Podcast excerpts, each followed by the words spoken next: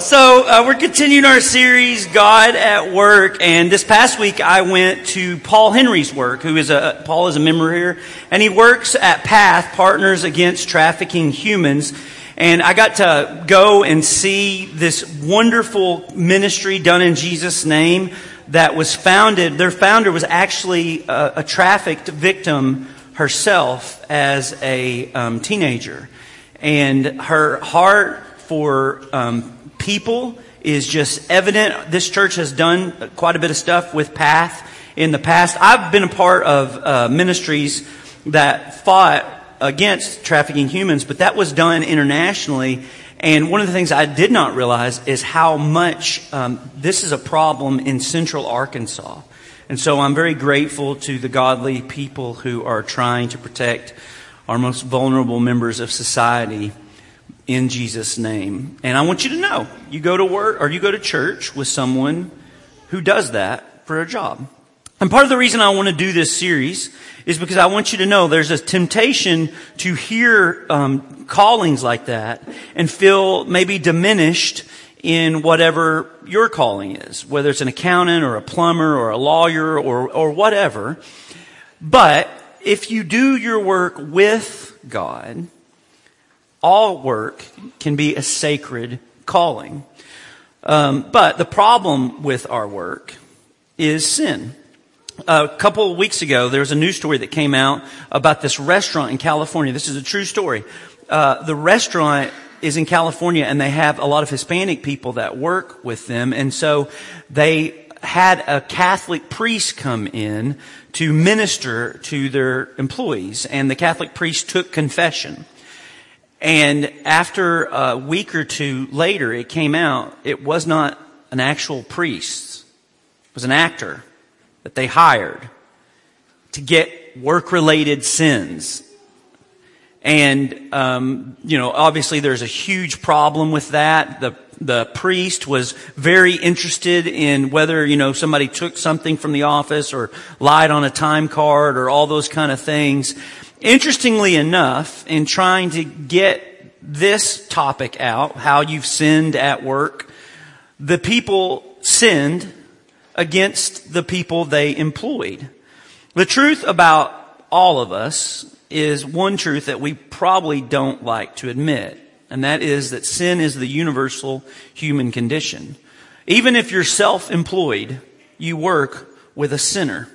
And I have good news for you. There are Jesus followers who have gone before us and have kind of left breadcrumbs for how we can live and work through and for God in our sin.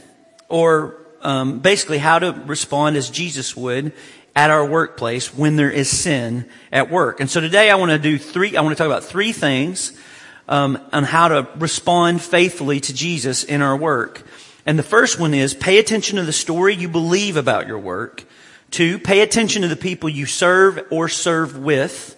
And three, pay attention to the rhythms you live, particularly when it comes to your work. So let's start with the first one. Pay attention to the story you believe about your work.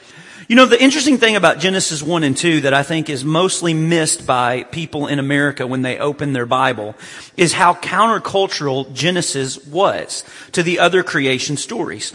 So I want you to imagine you're an ancient Jew and you live in Babylon or you live in uh, Egypt. And the major story of how the world came about was something like this. In the beginning, there were the gods.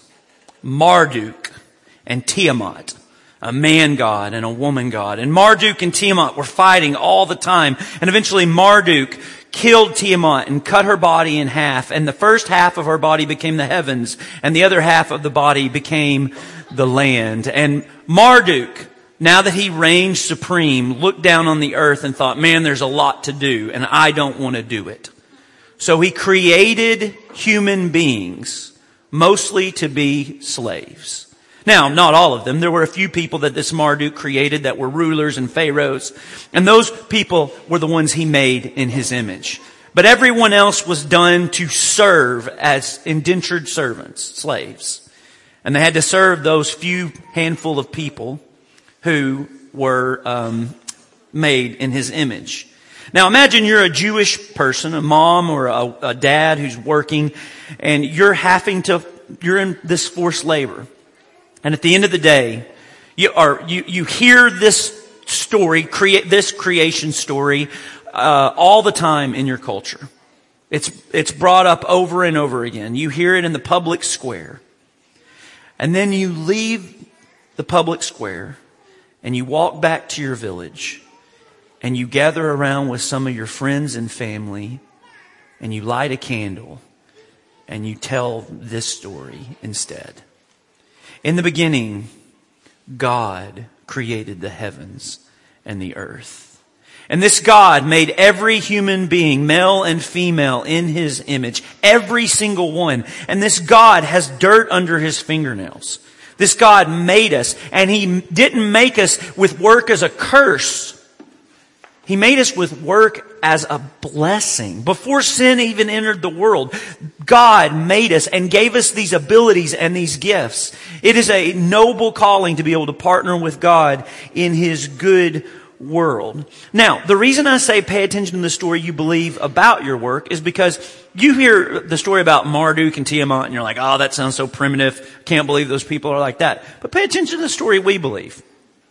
Listen, God may have created the world through evolution, but I have, I have less problem with what we make evolution say about our past. I have more of a problem with what we try to make it say about our present and our future. Because here's the story that is in our public square. We're all a product of evolution. There's probably no God. And since we came from evolution, we've come so far, then evolution works off everything slowly getting better, which is basically the myth of progress. And here's how that plays out in our actual life, specifically our work life. It depends on you working more, working more efficiently, rising stock values, and since it's only the survival of fittest in life, the only way to get ahead is to be better than the other businesses, work harder than other employees, and get what you can while you can. I know the story of Marduk sounds like this really ancient primitive thing, but it is a story that you are in some level constantly hearing, just recycled. It sounds really primitive and barbaric, but it is as relevant as your Monday morning. Genesis says that all work has an inherent dignity to it because God wants to work in us and through us to serve the world. Now listen, you can't make stuff out of nothing. Only God can do that. But in the Bible, God gives human, human beings the ability to take the stuff that He has made and refashion it as a way to serve the world. So look at this. This is the way one psalm puts it. Psalm 104. He makes grass grow for the cattle. What do we do with that? Plants for people to cultivate. Bring forth food from the earth wine which comes from grapes which are refashioned by uh, human beings, wine that gladdens human hearts, oil to make their faces shine, and bread that sustains their heart. He makes the grass grow. He makes the plants grow. And what we do with that is serve the world. And since we are working with and for the Lord, let's do what we do with a sacred effort. And on March 4th, 1865, President Abraham Lincoln gave his second inaugural address. It was right in, towards the end of the Civil War. Um, the country was broken, and so was President Lincoln. The hardness of the last few years of his presidency uh, show, showed on his face. And he stood up and he gave an inaugural address calling the nation to heal. He shared his heart, he shared his sorrow, and he called the nation forward. And he didn't know how it was received. And then he saw Frederick Douglass. And Frederick Douglass said, Mr. Lincoln, Mr. President, that was a sacred effort. I really like that. A sacred effort. There's not much more a man or woman can give than that. And I say that because we live in a world today marked by mediocrity and selfish ambition. The, one of those two things. Half-hearted people giving a percentage of their potential to those around them. You can see this everywhere. Or, or selfishness everywhere. Politicians marked by narcissism and corruption, serving themselves. It's a selfish effort. Po- uh, products that are sloppily built and, and um, without thought of the people who will use them, a half-hearted effort, indifferent customer service causing frustration and disappointment, disappointment, half-hearted effort, or, you know, kids playing at the park while the parent is on the screen. Um, it is not hard for a person to stand out in a world of mediocrity and selfishness. Just do things with a sacred effort. So here's what that looks like. Treat your kids like it might be the last time you will see them. One day that will be true. If you're, if, if you're in a marriage, treat your marriage as if you have an enemy looking to destroy it. You do. Do your work with excellence like it's for Jesus himself. It is. Worship like you're preparing for eternal life. You are. The great band U2, the frontman Bono, uh, a couple of months ago came out with their memoir, his memoir. And in it, Bono was talking about how before they were U2, before they were this really big, you know, mega band, they used to play these like rinky dink venues. And he just said this as a kind of a passing comment. Here's what Bono said. We played clubs, empty clubs, but we played them like it was stadium. We played them like it was Madison Square Garden. And eventually, because they played like that, it eventually was. Or what about this? Martin Luther King Jr., a few months before he was assassinated, was speaking at a high school in Philadelphia, and he said this, if it, to a bunch of students, if it falls to your lot to be a street sweeper, sweep streets like Michelangelo painted pictures. Sweep streets like Beethoven composed music. Sweep streets like Shakespeare wrote poetry. Sweep streets so well that the host of heaven and earth will pause and say, here lived a great street sweeper who swept his job well. Listen, you can't, you have these human limitations. You wish you could do more than you can. You can't fix everything, change everything, save everyone, but you can do what God puts in front of you with a sacred effort. And in a mediocre, mediocre world that is full of selfishness, that is enough. That's what it means to believe a different story when it comes to your work. Now, that all sounds really good. But the problem is when you go to work, you're going to bump into other people's sin. And so I want to talk about the second thing, the people we serve and the people we serve with. Because people are where things get dicey. Um, you know, listen, I think, generally speaking, when it comes to work, I think most people are trying to do what they consider to be the right thing. But, and tell me if this isn't true in your own experience. Have you ever been tempted maybe to tell a white lie when you get caught doing um, maybe maybe something that wasn't uh, what you were supposed to be doing, or to make yourself look better to save face, or have you ever um, maybe withheld information from a coworker so you could get a leg up on a project, or maybe overlooked a supplier error and it cost underbilling or, or whatever. I don't know what it looks like for you, but the reason I want you to think about it is because in my experience, almost nobody thinks of themselves as a villain. We all tend to be able to justify some things in our own mind. And one of the things about working with people is that you have to, you have to be with them, right? And work can be a little bit, it's like a marriage, right? Um, marriage if you're married, then you've probably had this experience. Those first few months, few years of marriage, all of a sudden you, you, you marry somebody wonderful and then you realize you married a monster. You're like, oh man, they're so selfish and, you know, whatever. And what you're really doing is, marriage is a little bit of a way that God holds up a mirror to you and lets you see what's going on in your own life. And I think the th- thing is, the same is true about a work community. I often say church is like a laboratory of love and forgiveness. And at first that's like, oh wow, that sounds so sweet. Hobby Lobby should make a sign. But it is not that. You know why it's, church is a laboratory of love and forgiveness? It's because you have to learn to love real people. Not in theory. You have to learn to forgive real people doing, who've really wronged you in some way. And work is the same way. At least it is for a Christian because whenever you work with people, you work with sinners and sin always hurts people. So, I want you to turn in your Bibles to Genesis chapter 4. Right after sin has entered the world, we find that it's also entered our work. Genesis chapter 4 first human beings, Adam and Eve. They have a couple of kids, and this is what happens. Adam made love to his wife, and she became pregnant and gave birth to Cain. She said, With the help of the Lord I have brought forth a man. And later she gave birth to his brother Abel. Now Abel kept flocks, and Cain worked the soil. In the course of time, Cain brought some of his, uh, some of the fruits of the soil as an offering to the Lord. And Abel also brought an offering, fat portions from some of the firstborn of his flock. The Lord looked with favor on Abel and his offering, but on Cain and his offering he did not look with favor. So Cain was angry and his face was downcast. Then the Lord said to Cain, Why are you angry? Why is your face downcast? If you do what is right, will you not be accepted? But if you do not do what is right, sin is crouching at your door. It desires to have you, but you must rule over it. And Cain doesn't take the advice. Immediately after, he said to his brother Abel, Hey, let's go out to the field. While we're in, in the field, Cain attacked his brother Abel and killed him. Then the Lord said to Cain, Where is your brother Abel? I don't know, he replied.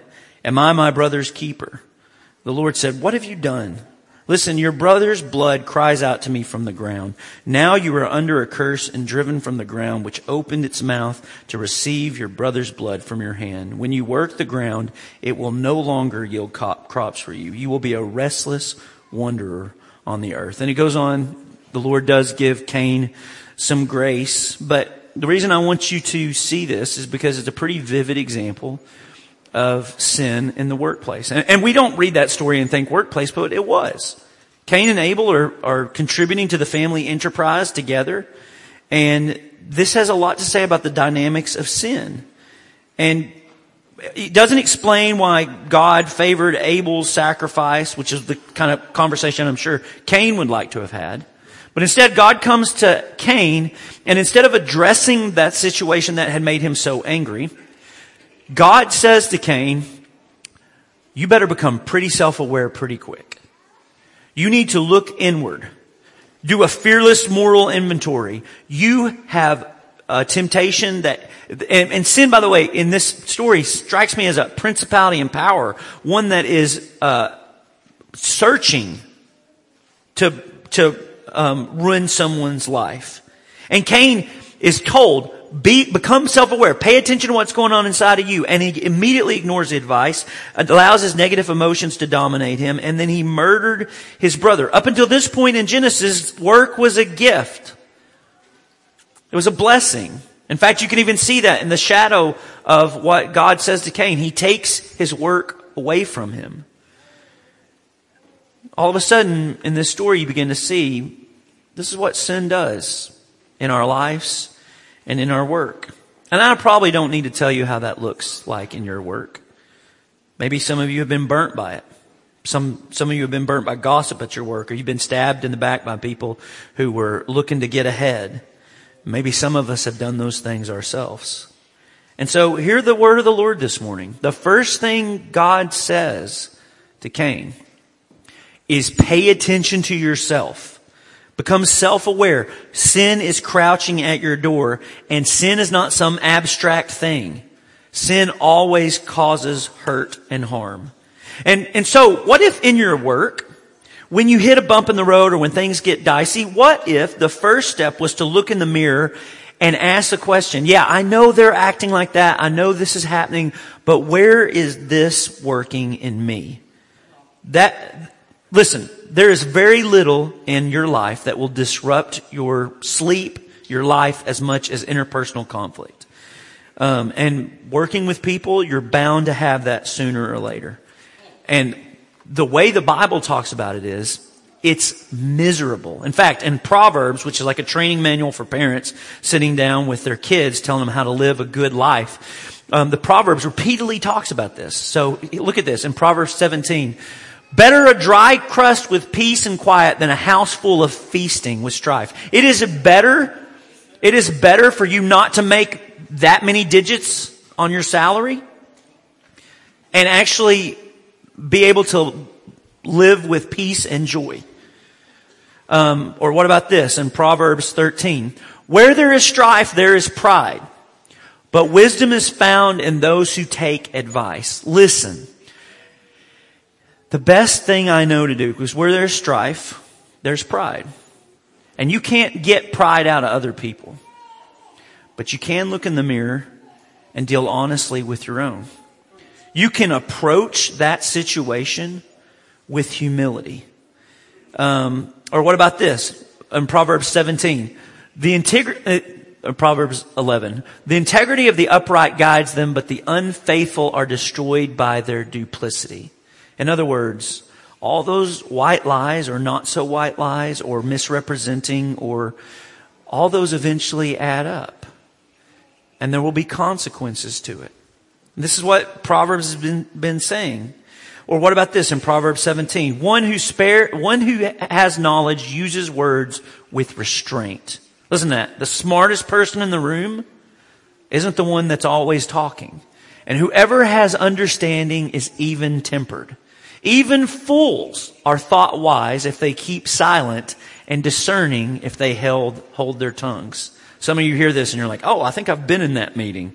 Um, so, or what about this in Proverbs 17? One who, whoever would foster love covers over an offense, but whoever repeats the matter separates close friends.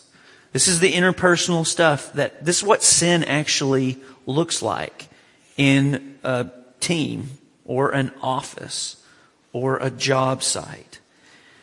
And so, how do you do, how do you deal with that? A couple of things. When you are wronged, and you will be, what if you worked to forgive them? Yeah, they took credit for your idea and that was wrong. And yeah, they gossiped about you um, and that was wrong.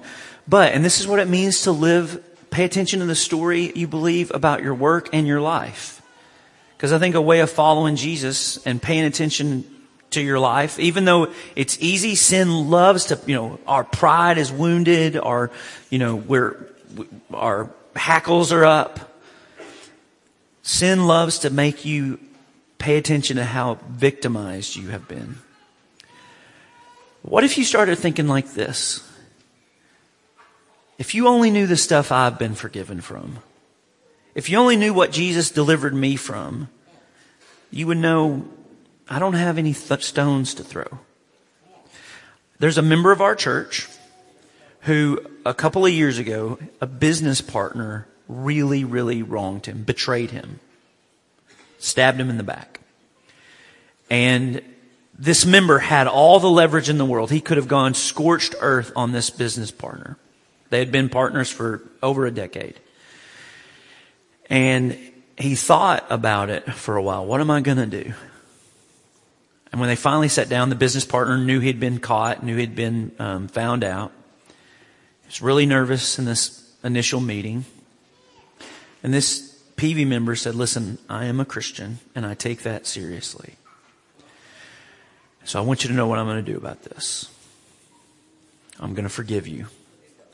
And I mean it. It doesn't mean I'm going to trust you again immediately, but I'm not going to keep bringing this up. We can work through this. I am going to forgive you. And it changed the dynamic of that relationship and the future of that business. And what if, so forgiveness is a great Christian resource that the Holy Spirit will give you the ability to do if you'll just not let pride have foothold in your heart. And what if it dawns on you that you've done those things? What if it dawns on you that, you know, something you did six days or six months ago was something that you did and wronged another person? Well, here's another Christian resource. Go back and tell them you're sorry if that's at all possible. The word the Bible uses for that is repentance.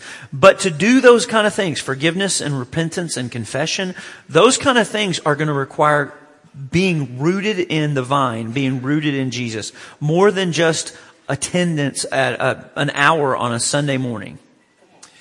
Because you're trying to act like Jesus in your workplace. And how did Jesus become the kind of person he was? He didn't just do the synagogue and once a week and then hit the, hit the, um, hit the streets preaching. No, he had, he practiced time with God. And that brings me to the third one. Pay attention to the rhythms you live. Um, Jesus often got away from the crowds and spent time in prayer. He rested on the Sabbath, which we're going to talk about next week. He celebrated life. He had long meals with good friends. He had a different relationship with time. I don't know if you paid attention in the Gospels, but Jesus is never in a hurry. He had a better relationship to time. He didn't think that this life was all there was, and so he had, he lived this life well. So, what if we went to work with Jesus and like Jesus? What if you approached your job, whatever it is, as if you're trying to figure out how would Jesus live this if he had this particular calling? Because we want to go to work differently as people who work for God. And one of the big things we can do is learn how to turn our attention to God at work. In the Christian faith, attention is almost the whole enchilada. Um, and, and by the way, I'm not trying to get you to turn your attention to God so that you can like, you know, get blessing at work and get rich and all that kind of stuff. The, the presence of God is the reward. Uh, there's a, a, great book by Denise Daniels and Shannon Vandewarker in their book Working in the Presence of God. It, they talk about spiritual practices of ordinary work. And they suggest some great practical things like, what if when you get to your office or work site, what if you walked through it when you first get there in the morning and pray for the people that are your coworkers and the people that you're going to be interacting with? Listen, I'm kind of embarrassed about this, but I didn't start doing this until like eight years ago. Uh, I'm embarrassed because I kind of get paid to pray. And what I realized was uh, about 12 years or 8 years ago when I was working in Abilene, I was starting to be really short with my ministry um, teammates and the other office staff. I was starting to treat them like cogs in a machine. And I realized um, I don't pray for these people. And so I started doing that regularly. Let me tell you what I began to notice. Within a few weeks, I began noticing I'm a little bit more interested in their lives and their opinions and what they think, what they're going through. It became easier to give them the benefit of the doubt and start putting myself in their position. So what if you just started praying for the people you work with? That's a pretty big thing. There's a, a, guy named Caleb Monroe who's on staff at a church in Los Angeles, Reality Church, and he is, he's responsible for, he, his job is to write a lot.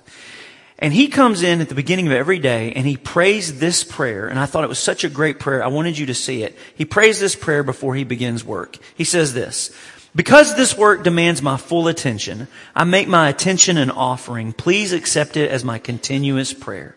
Grant me the grace to remain in your presence as I write. Prosper me with your assistance. Receive all my work and possess all my affections. And then he sits down and he begins to write as a way to serve the Lord and his people. And at the end of his task, he prays a prayer of gratitude. What if before you went to that meeting, you prayed? What if before you had that difficult conversation, you prayed? Uh, if you find you're in a meeting and you find yourself annoyed or disengaged, pray and ask God to give you the ability to have the, be able to see the people you're in that meeting with as um, created in the image of God and that they have dignity and special value. Or what about you go to the office or work site or wherever you're at. Do things to break up your day and turn your attention back to God like a standing prayer. This is something monks used to do. They would uh, stand and use their body to pray. Um, you don't have to say that out loud or even say what you're doing. They would take a break from what they were doing by standing and praying and then going back to their work. Or what about a walking prayer? If you, if you have a desk job, walk around maybe your place of employment and pray. Or a post-it note prayer. If you have a lot of anxieties or worries when you get into the office or you're facing a challenging week, write down your concerns. Offer it as a prayer to God and then crumple it up and throw it away as a way of physically reminding you to cast your cares on Him. Listen, this is, these are not magic tips. What they are is just ways of getting you to consider how you can turn your attention back to God on a routine basis at your work because that's what you really want, even if you don't know it. Don't you want to live a life of peace and joy and patience and a, work life of that too? There's a guy named Lawrence who was a soldier several hundred years ago. And Lawrence got injured, and so he could no longer be a soldier, but he had a deep hunger for God.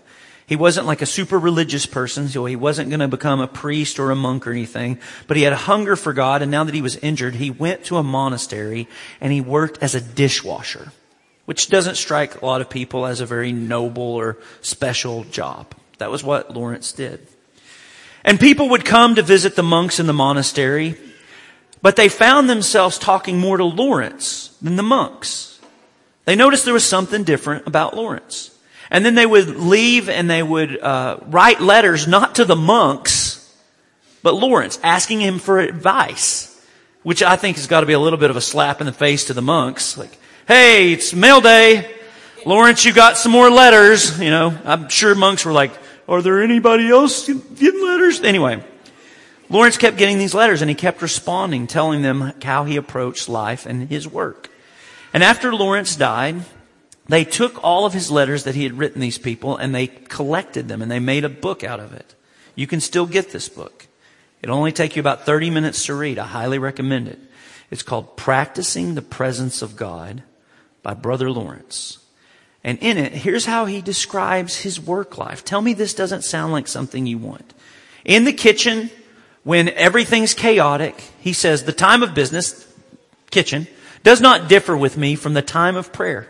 And in the noise and clatter of my kitchen, while several people are at the same time calling for different things, I possess God with great peace as if I were on my knees before communion. In other words, those moments of, you know, spiritual highs, you know, those great spiritual experiences. Brother Lawrence, through practice, has learned that God is always with us. I love the language he uses, practicing the presence of God. Because this is a practice. And I don't know about you, but that's not my default state, right? We got five kids. It's not like I'm just like, oh, God is everywhere. but you, we can become those kinds of people. But it's going to require turning our attention routinely back to the presence of God. To work in the rhythms to remind ourselves of the story we live, of the people who are made in God's image that we work around, that we serve with and serve. And if we do these things, we'll begin to see God at work, and maybe we'll be able to begin to see the way God sees at work. I saw a story on CBS News just a few weeks ago that kind of captured all three of these things that I wanted to close this sermon with. If you could play that clip. Finally, tonight, Harvard Law School is considered to be one of the most prestigious academic institutions in the world. CBS's Steve Hartman introduces us to one of its newest graduates on the road. No one has ever attended Harvard Law School for its sparkling glass doors or smudge free countertops.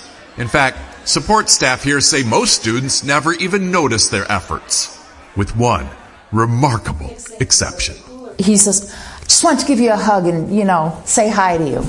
They say one day, this one student started thanking all of them thank you for what you do. And this is something very different. I'm like, what is this kid's angle? Food service worker Breon Merchant was skeptical. Before that, but once I heard his background, that's when it just all made sense. I'm like, oh, you see us because you're one of us. Mm-hmm. For sure. That student is Rehan Staton.